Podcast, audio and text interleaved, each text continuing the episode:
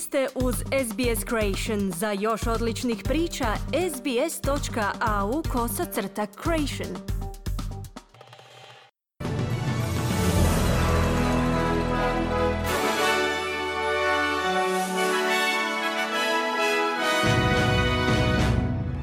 Današnjim vijestima poslušajte. Argentina pobjedila francusku reprezentaciju u finalu svjetskog nogometnog prvenstva u Katru.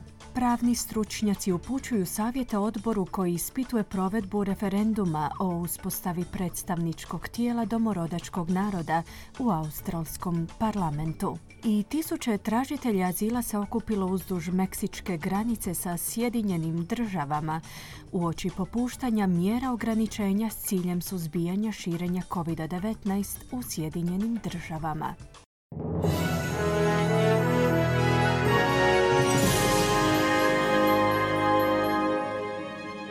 Slušate vijesti radija SBS, ja sam Ana Solomon. Započinjemo vijestima iz Katra. Nogometna reprezentacija Argentine je pobjednik Fifinog svjetskog prvenstva u nogometu.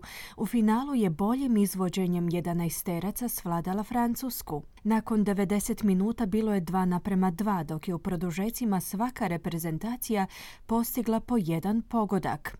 U raspucavanju penala Argentinci su zabili sva četiri penala, dok je Francuska realizirala tek dva. Argentini je ovo treći naslov svjetskog prvaka u povijesti. Prvi je osvojila 1978. a drugi 1986. godine. Do titule ju je predvodio Lionel Messi koji je u finalu zabio dva gola. Više nego ravnopravnog rivala u finalnom ogledu Messi je imao u klubskom suigraču Kajlijanu Mbapeu. Mbappe je postao tek drugi igrač koji je postigao hat-trick u finalu svjetskog prvenstva prvenstva, no ni to nije bilo dovoljno Francuskoj da obrani naslov prvaka.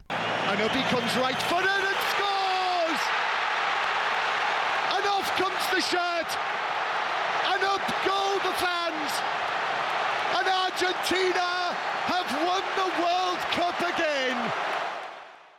Slijede vijesti iz zemlje. Premijer Anthony Albanizi je naglasio važnost potrebe za većim ulaganjem u obranu, s obzirom na privremeno izvješće koje upozorava na rastuće regionalne prijetnje. Albanizi je za novine Nine izjavio da Australija treba postati, citiramo, samodostatna, s naprednijim vojnim sposobnostima. Premijer se osvrnuo na povjerljivo izvješće bivšeg ministra obrane Stevena Smitha i bivšeg šefa obrambenih snaga Angusa Houstona. U izvješću se poziva na bolje zračne i pomorske sposobnosti uz potencijalno smanjenje vojnih helikoptera, tenkova i drugih pješačkih vozila. Albanizi je stao u obranu odluke o zadržavanju plana o ulaganju 100 milijardi dolara u pod podmornice na nuklearni pogon, inzistirajući da su one potrebne. Stručnjaci za ustavno pravo i članovi Australskog izbornog povjerenstva uputit će svoje savjete parlamentarnom odboru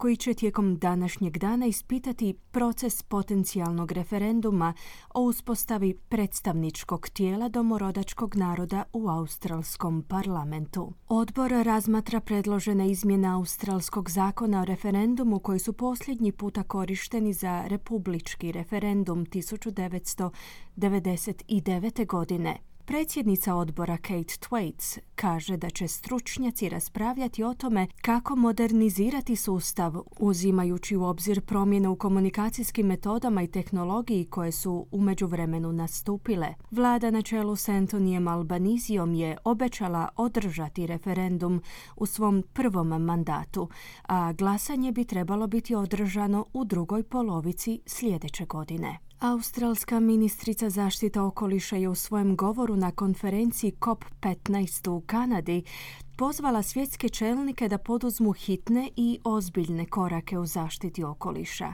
Ministrica Tanja Pliberšek je okupljenima kazala da se međunarodna zajednica mora sporazumjeti oko nulte stope emisija štetnih plinova te uspostave pozitivnog stava spram okoliša, kako bi se uhvatila u koštac s problemima zaštite okoliša. Ona je tom prilikom kazala da bi na konferenciji trebao biti dogovoren ambiciozan globalni okvir bioraznolikosti. We are encouraged by the progress that has been reported on this morning. That's important because nature is running out of time. Ohrabreni smo dosadašnjim napretkom o kojem se izvještavalo koji je važan zbog toga što vrijeme ističe.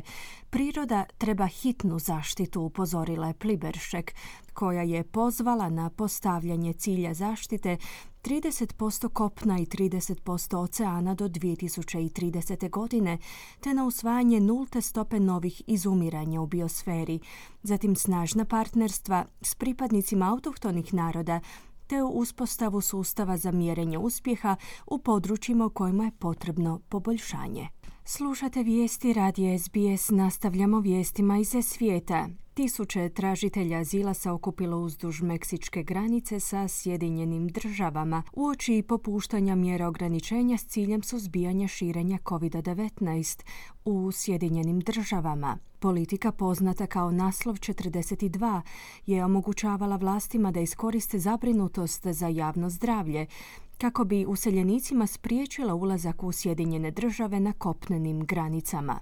Međutim, Primjena te politike će biti okončana u srijedu 21. prosinca, nakon što je sud u studenom prošle godine oborio politiku izglasanu za vrijeme vladavine Donalda Trumpa. Američki zastupnici s obje strane zastupničkog doma su pozvali predsjednika Joe Bidena da poduzme mjere za upravljanje priljevom novopridošlica. Gradonačelnik El Pasa u Teksasu Oscar Liser kaže da je proglasio izvanredno stanje kako bi omogućio poboljšanje resursa. I really believe that today our asylum seekers are not safe as we have hundreds and hundreds on the streets. Doista vjerujem da naši tražitelji azila u ovom trenutku nisu sigurni jer stotine njih živi na ulicama, i to nije način na koji želimo postupati s ljudima. Proglašavanjem izvanrednog stanja nam omogućuje da napravimo nešto po tom pitanju, odnosno da uspostavimo skloništa u kojima ćemo smjestiti te ljude.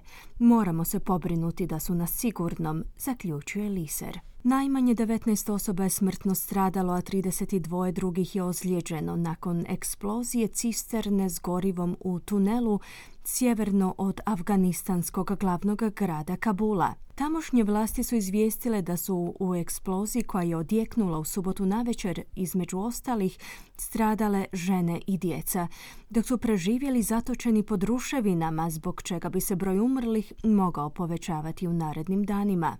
U ovom trenutku još uvijek nije poznato što je prouzrokovalo nesreću u tunelu Salang, koji je ključno čvorište između sjevera i juga zemlje. Fidžijska socijaldemokratska liberalna stranka će odlučiti koja stranka može formirati većinu i pobijediti na izborima u toj zemlji. Ni trenutni premijer Frank Bainamara, niti njegov glavni protukandidat Sitveni Rabuka nisu uspjeli osigurati dovoljno glasova za formiranje koalicijske vlade nakon jučerašnjeg okončanja prebrojavanja glasova. Tri mjesta socijaldemokratske liberalne stranke će biti ključna za određivanje stranke koja će prijeći prag za većinsku vlast.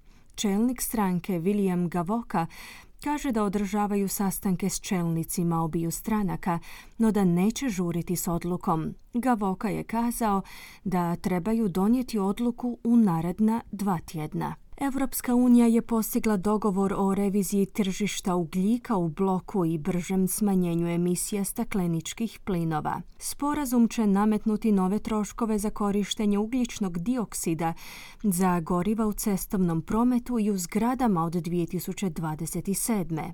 Prema sporazumu, tržište ugljika u Europskoj uniji će biti reformirano kako bi se emisije do 2030. godine smanjile za 62% u odnosu na razine iz 2005. Izvorni cilj je bio smanjiti emisije za 55% do 2030. u usporedbi s razinama iz 1990. godine. Plan će uključivati uklanjanje 90 milijuna dolara vrijednih dozvola za korištenje ugljičnog dioksida i sustava u 2024. godini, čime će se industrija zaštititi od strane konkurencije. Dogovoreno je i nekoliko mjera za zaštitu građana od visokih cijena korištenja ugljičnog dioksida. Tri osobe su ozlijeđene u ruskom vojnom napadu u centru ukrajinskog lučkog grada Hersona. Ovo granatiranje je posljednje u nizu napada na tu regiju, gdje su prošlog mjeseca ruski vojnici bili prisiljeni na povlačenje. U 54 napada tijekom prethodnog dana su ubijene tri osobe, a ranjeno njih šestero.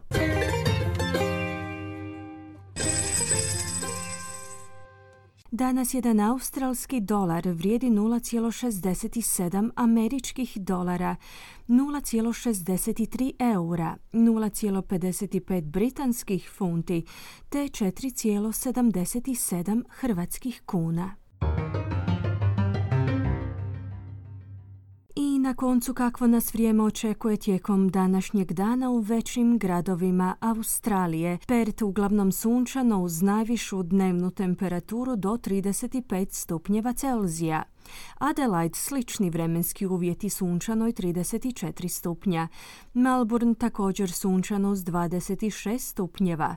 Hobart djelomična na oblaka 19. Kambera sunčano 23. Sidney uglavnom oblačno uz 22 stupnja i u Brisbaneu će prevladavati djelomična naoblaka te 27 stupnjeva i na posljedku Darwin, gdje se očekuju pljuskovi mogućnost razvoja olujnog nevremena uz najvišu dnevnu temperaturu do 33 stupnja Celzija. Slušali ste vijesti radija SBS. Za više vijesti posjetite SBS News.